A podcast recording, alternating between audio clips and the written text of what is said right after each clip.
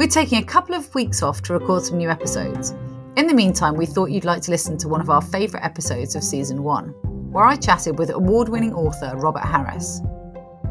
Our sister shop, the Borzoi Bookshop, will be hosting a book signing with Robert at the Cotswold Christmas Fair at Daylesford Farm Shop in Kingham on Monday, the 8th of November. If you're in the area, go along for a browse, buy some books, and meet the man himself. He'll be there from 6:30.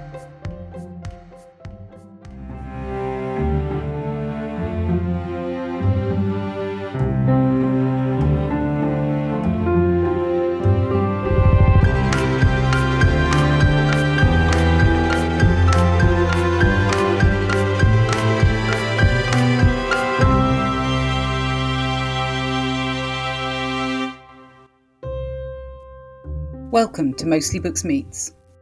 We're the team at Mostly Books, an award winning independent bookshop in Abingdon. In this podcast series, we'll be speaking to authors, journalists, poets, and a range of professionals from the world of publishing. We'll be asking about the books that are special to them, from childhood favourites to the book that changed their life, and we hope you'll join us for the journey.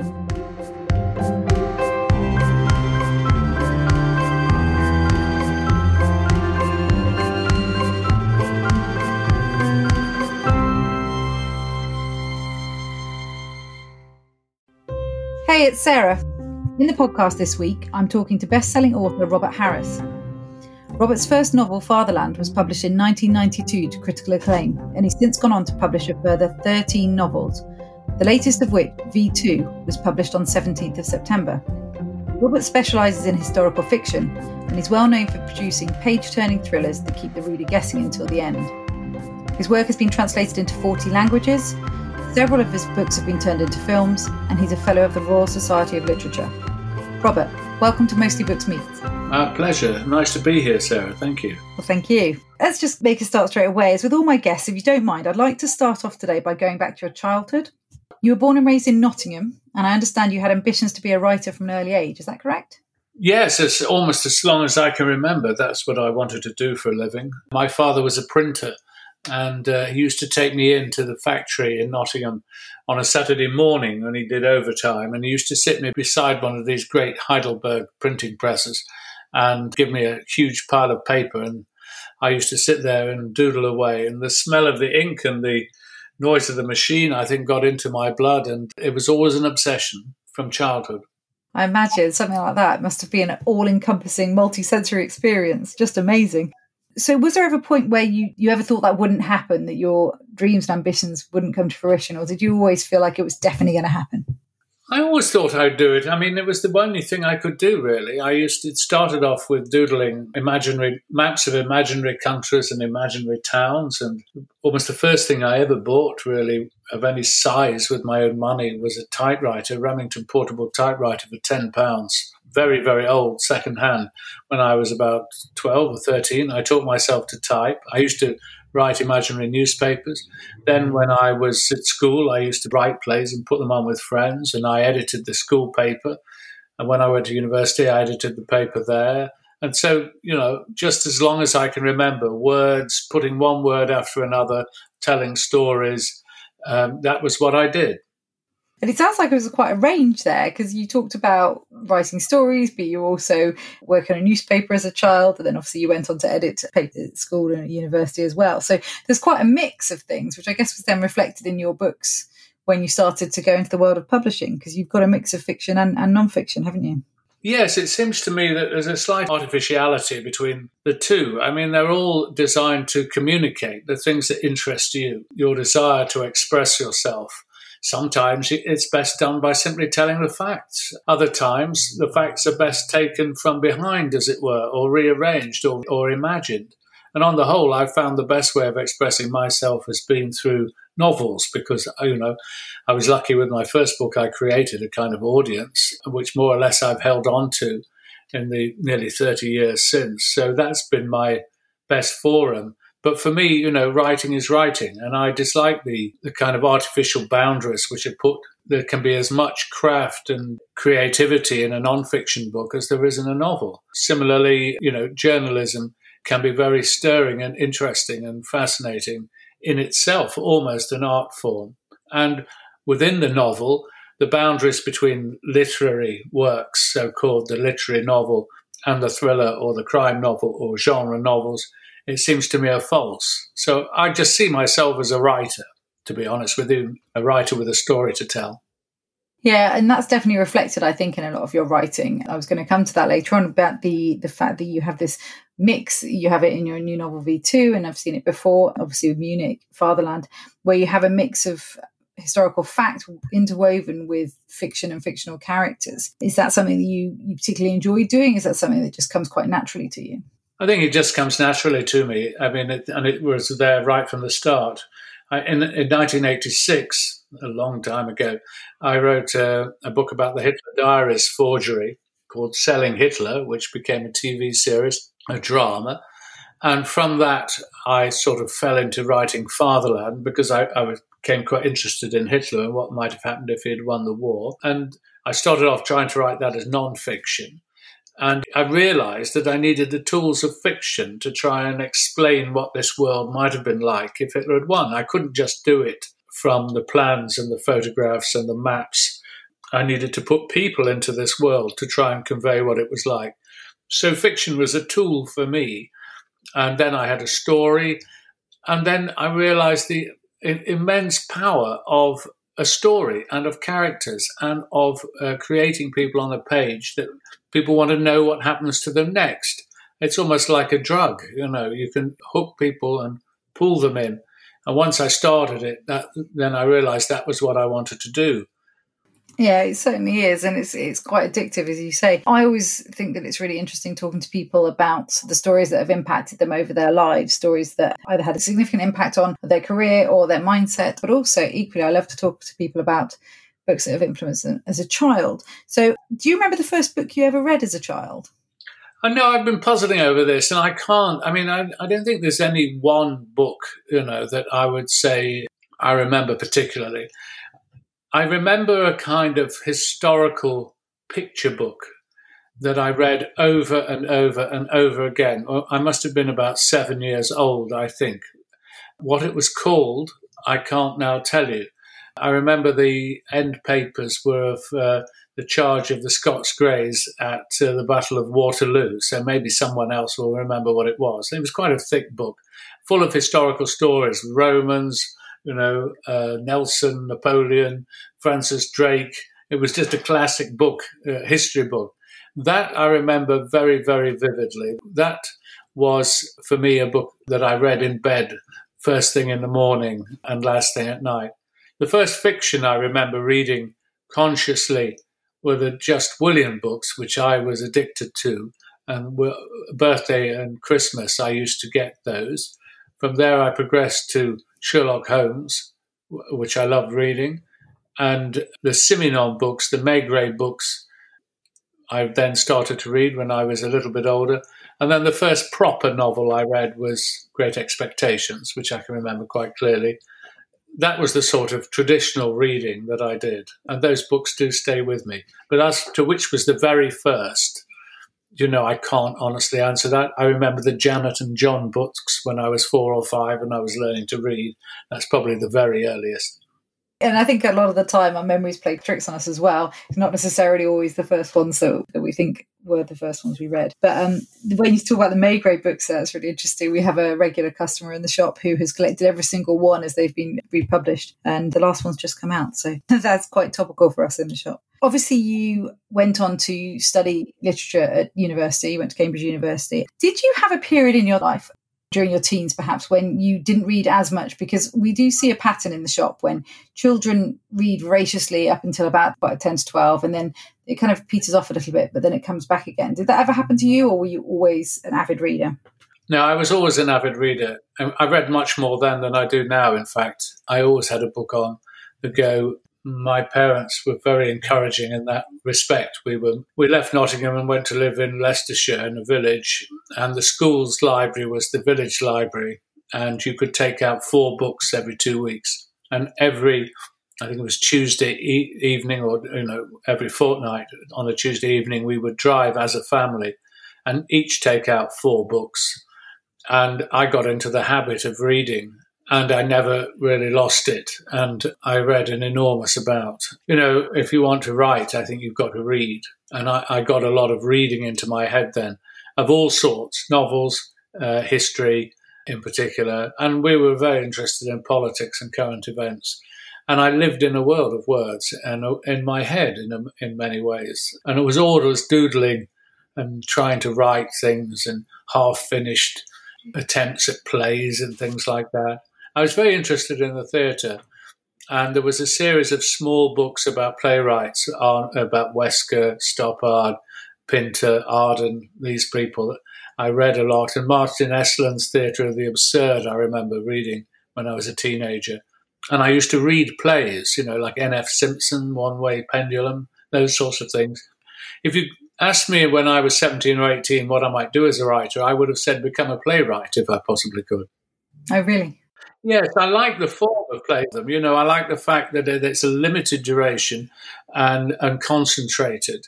And uh, some of my novels, particularly The Ghost, almost started life as a play. I mean, it was just four characters, one location. I then expanded it in a novel and, made it bigger, but that, its kernel, and when it was made into a film, you could see it. It was essentially a play.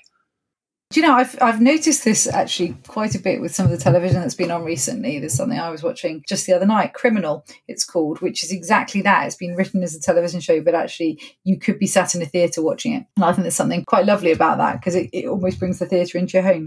So you studied English literature at Cambridge University, and after graduating, you worked at the BBC and several national newspapers. During which time you started writing your books, starting out in non-fiction and then moving into the world of novels. Your latest book, V2, was published on the 17th of September. Congratulations. What can you tell us about it? Well, it uh, grew out of reading an obituary about four years ago in the Times of a woman called Eileen Younghusband, who was a wife, of a woman, a Royal Air Force officer in the war. And she was sent with a group of eight fellow WAAFs to Belgium, newly liberated Belgium, in November 1944. They were taken to this town, Mechlin, billeted on local families, each one to a different family. It was dark and wintry, and the Germans had only just left, so it wasn't terribly safe.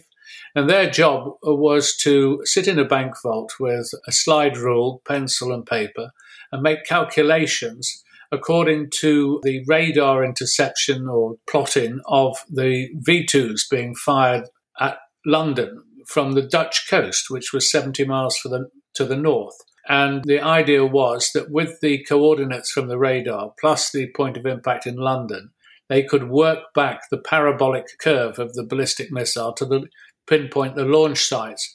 And if they could do this within six minutes, the RAF were able to attack the launch sites before the Germans could get clear. That was the theory, anyway. And when I read that, I just thought that was a wonderful character and a wonderful setting and something completely original. And so that was the starting point. Then I set out to read all I could about the V2, and I knew I'd need an antagonist, as it were, or a protagonist in the German army. And I eventually settled on a German rocket engineer who was attached to the troops firing these missiles at London. And so these became my two characters. And the book is told alternate chapters German, English, German, English, all the way through to the end as the life of one impacts upon the other. Yeah, and it's, it's done over a very short time frame, isn't it? The entire book covers, was it five days? I think it is. Yes, I like to write books over a tight time frame because I think it makes you disciplined in the narrative and make make every page count, and you don't have long meanderings off into something else. I have written books which are set over years, like the Cicero trilogy or the or the Officer and a Spy, but by and large, if I can, I think five days or something like that is a, is a good time frame for a novel. And each of these characters has a backstory that is relevant. I mean, obviously, the German engineer, rocket scientist, he starts out as a teenager fooling around with rockets with Wernher von Braun in suburbs of Berlin when he's 16. And we follow him right the way through to to the woods and firing them at London. And similarly, my uh, woman RAF officer was in photo reconnaissance uh, near Marlow at uh, what is now Danesfield House, which was called RAF Medmenham in the war. And she was aware of the existence of the V2 from 18 months before they actually started firing. So th- these these are the two characters. That's really interesting what you said. So it was actually finding out about person that inspired one of your characters that got you interested in the V2 rather than the other way around. Yes, I, I've always wanted, long wanted, to write a novel with a woman as a central character, partly because if I look back at my books, almost all of them involve a figure who is eh, clever, intelligent, but somehow subtly an outsider, battling for their place in the sun. And I think that that was often the role of women, and indeed to some degree still is. And therefore, uh, for me, I thought that it was it, writing about a woman would be natural in a way, in that sense, in that their position in society was one with which I'm implicitly sympathetic. And so when I came across this character, I thought that that would be good. The, the sense of having to survive on your wits in a newly liberated area in the winter, working against the clock to to try and defuse these rockets that were falling on London. That really gripped me. And so that was the origin of it, definitely. I mean, now that the book's written, I should think it's almost 55 45, the, the scientist to, to the WAAF officer, simply because there's so much more you have to describe about the rocket and the history of it. But uh, no, it was certainly started with, with the view of her, and that was the stimulus to my imagination. Fantastic. When I read the book, I, I loved the characterization in it, but I, I found the details around the, the actual rocket itself really fascinating and how it worked or, or didn't work at certain points. And I just assumed that that was where you might have uh, started off from. So it's really lovely to hear that it's actually it was just a specific individual that inspired you and, and read it as an obituary in the paper, and that's amazing. Now, I think there's, there's a sense in which the rocket is the third character in the book. I mean, there are three characters. There's the German scientist, there's the English mathematician WAAF, and then there's the rocket itself, which has a sort of personality in a way. This or at least a symbolic importance in the novel. It's a symbol of technology and ingenuity and impersonal destruction. But I, be, I did become fascinated by the way it worked, the sheer simple mechanics of it. So it does have a kind of personality in the book, I think. So I can see why you might have thought that the whole thing would have started with the rocket. Yeah, and I love books like this where it makes you hungry to learn more about something that's happened. So it, it made me want to research the the rocket. It made me want to find out more about it. So it was great. I was looking at my version of the of the book, which was actually a pre-published proof that we received, and it said in the book that you actually wrote a lot of this particular novel during the coronavirus lockdown. So you've obviously had a busy six months. Yes, I I was a journalist, as you mentioned, and one of the things that I learned was that adrenaline, a frightening deadline, is very good for creativity. The novels, the, the articles that I wrote that I got up at nine o'clock in the morning, sort of sat at my desk at nine o'clock in the morning, and I had to have finished by lunchtime, and I hadn't a clue in my head, were always the better articles than the ones that I'd been thinking about for four or five days and I'd done research and so on. It was it was the fear of having nothing that stimulated my mind to create something. And so when I came to be a novelist, I've settled into a routine of promising a novel for my to my publishers to come out in the autumn. Started writing it in January and finished in June. And although that's a nerve wracking process, and one day no doubt I'll come a cropper, no, it, I found it very useful, and I think the books have benefited because of it. So I started in the same way at the beginning of this year, and I had written about a quarter of the novel when uh, the pandemic struck and we were all locked down. And that that stopped me in my tracks. Actually, people say, "Oh, well, lockdown. That's ideal for a novelist, isn't it? For a writer?" But really and truly, it isn't because, well, first of all, you're obviously caught up with what's going on around you and distracted by it. Secondly, I think a lot of people uh, had vivid dreams and slept in a strange and shallow way, and so someone felt quite exhausted. And also, creativity needs recreation. I mean, it, you need going out and stimulating uh, fresh scenes and so on. And I didn't get that. There was nothing but being in the house. So for three weeks, I couldn't write anything at all. Oh, goodness, really? Yeah, I was. And I thought quite genuinely that the book would simply have to be postponed for a year. I also thought, well, you know, who the hell is going to need a novel about the V2, you know, with all this going on? But then I thought, I will. I'm in house imprisonment here, really, and, and what I should do is at least come out at the end of it with something to show. So I forced myself to my desk seven days a week for four hours every morning and forced myself to write. And I did actually write the book, and I'm very glad I did. And also, I think there's something of that time is in the book. I can't necessarily put my finger on it. Maybe someone else can, but I feel it that in the spareness of it and in the in the imagery of it, or or the sense of national threat, uh, there is some there's something about that period that, that's there in the book. So it was your normal writing schedule, but a very unusual way of of having to to deal with it with all of these changes that we're all having to uh, to live yeah. through. Yeah, there's the sense that you know we're not you know you're stuck. You can't go anywhere.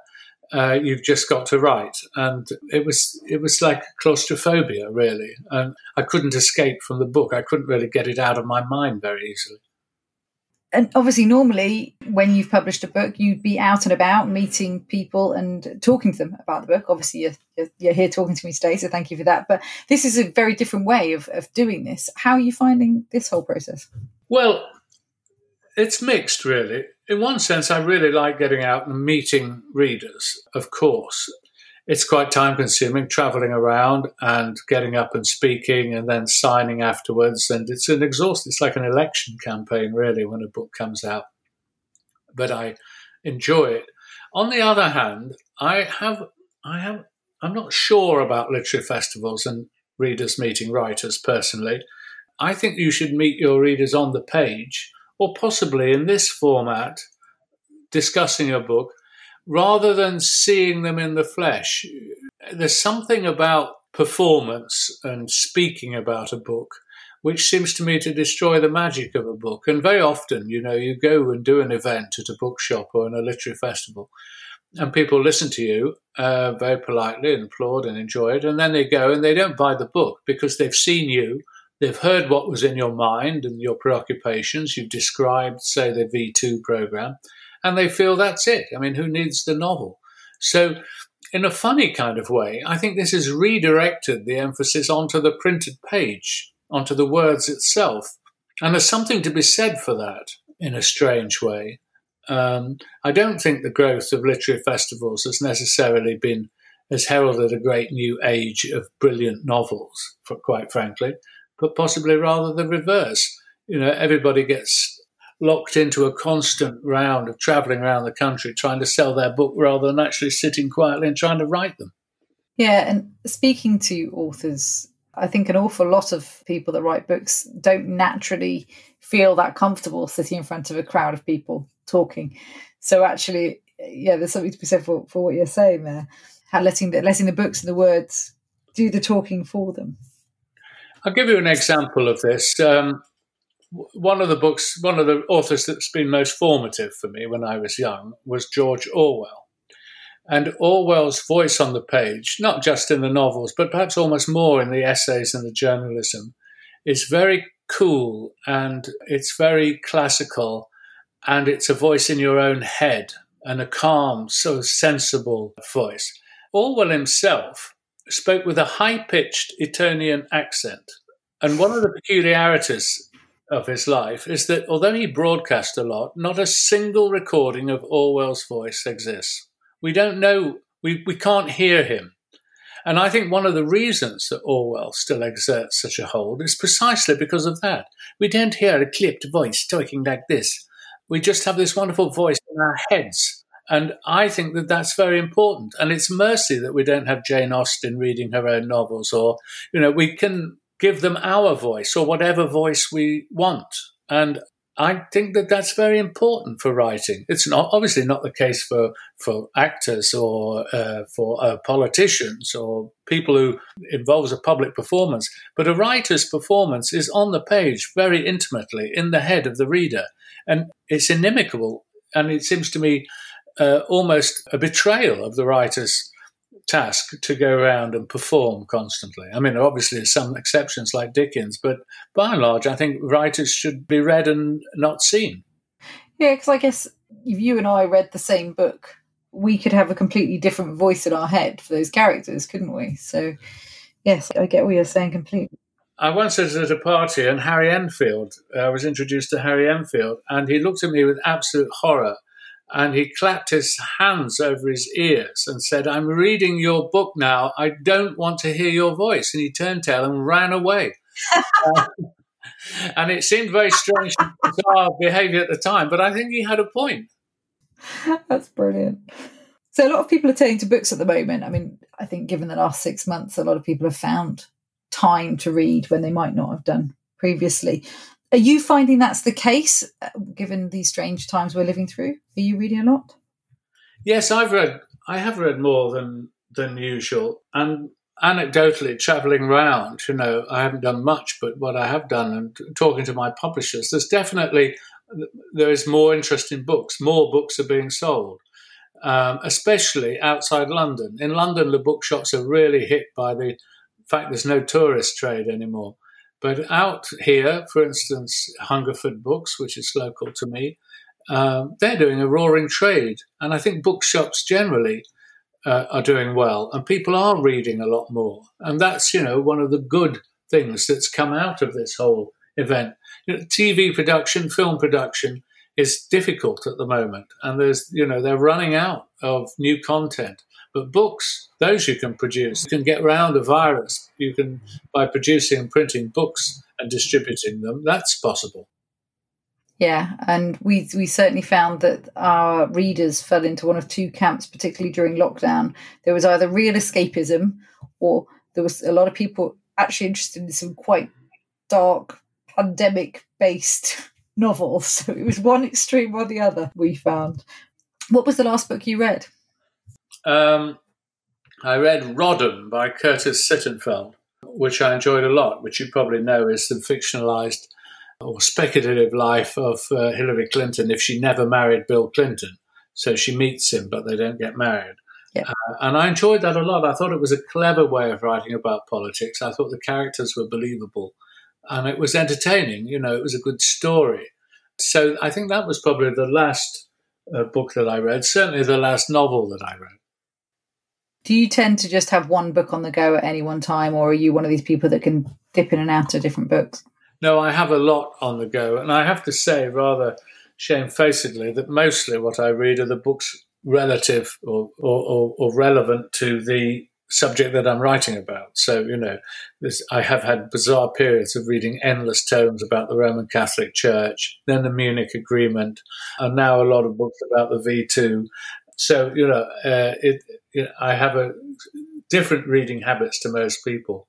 But I particularly like, um, as you would probably expect, politics and history. I'm just about to start the new biography of John F. Kennedy, or the first volume of it during lockdown, I was greatly entertained during the early part of it by Craig Brown's book about the Beatles, simply because it was about something that was optimistic and reminded me of my own childhood, you know, and the 60s and the music and the optimism of that time.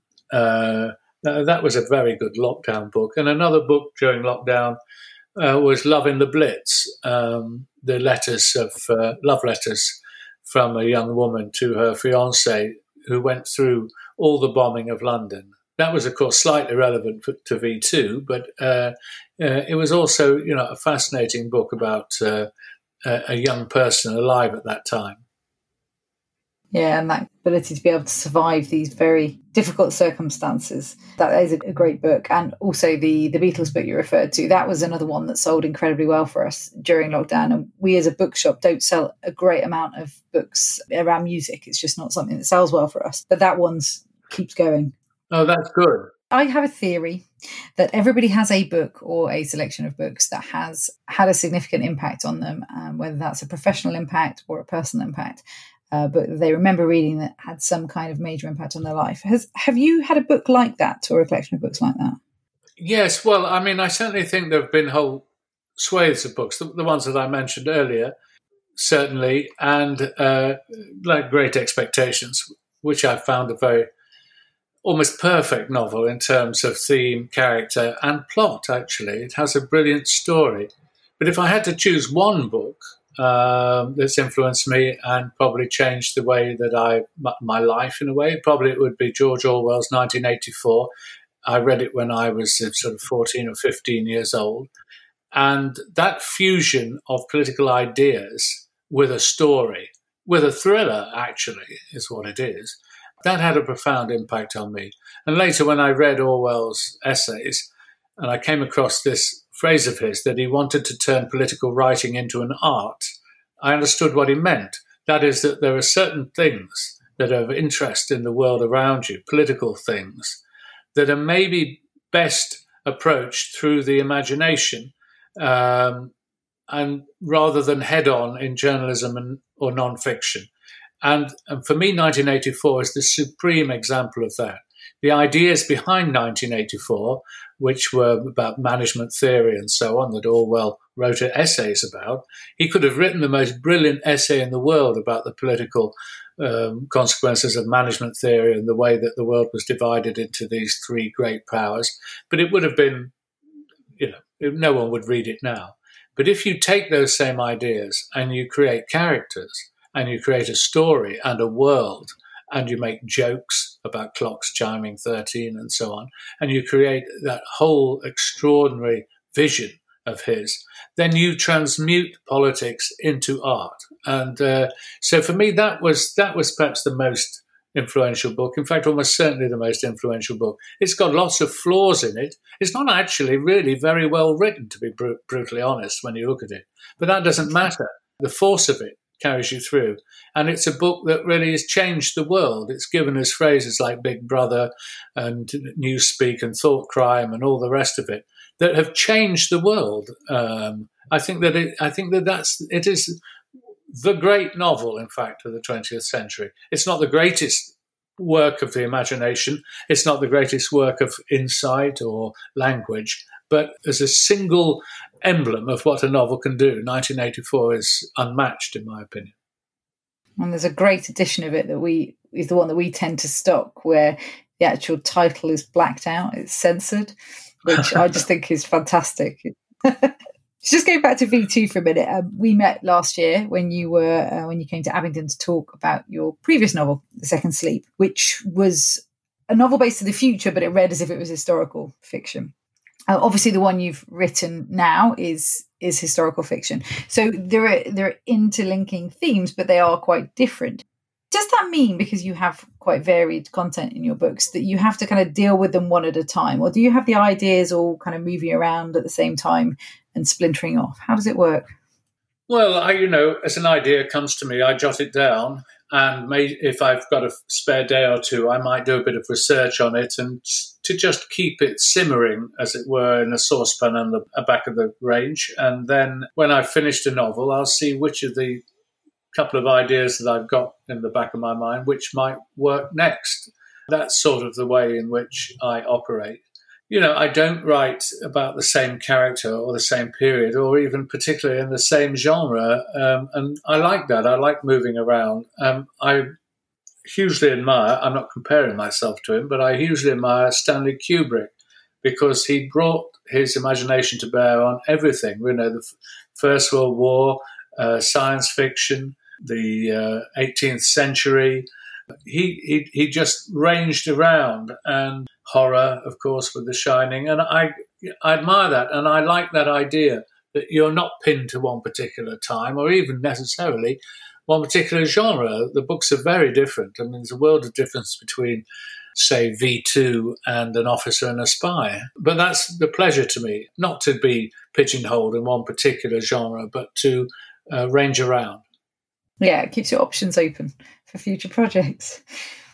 Now that V2's out there for people to enjoy, what will you be working on next? Well, I've got a couple of ideas. I don't want to talk about them now because, you know, it doesn't take, if you take an idea out too early and start exposing it, it's like some tender shoot being exposed to the frost. You know, you can easily kill it. So, uh, but I, I do have an idea which, I, you know, I hope to do next. You know, writing for me is a kind of obsession. So the sooner I can get into it, the happier I will be. Absolutely. And then your January to June routine will yeah. start again next year in 2020. If not next year, maybe the year after. maybe take a year off after this craziness in 2020. Well, Robert Harris, it's been an absolute honour to talk to you. I really appreciate you taking time out of your busy schedule. Um, I love your writing, I love your books, and thank you so much for coming onto our podcast. A pleasure. And best of luck with V2. Thank you. Good to talk to you. All of the books mentioned during the podcast are available to buy from the Mostly Books website. This podcast has been presented and produced by members of the team at Mostly Books in Abingdon. If you enjoyed what you heard, please rate, review, and subscribe because apparently it helps people find us.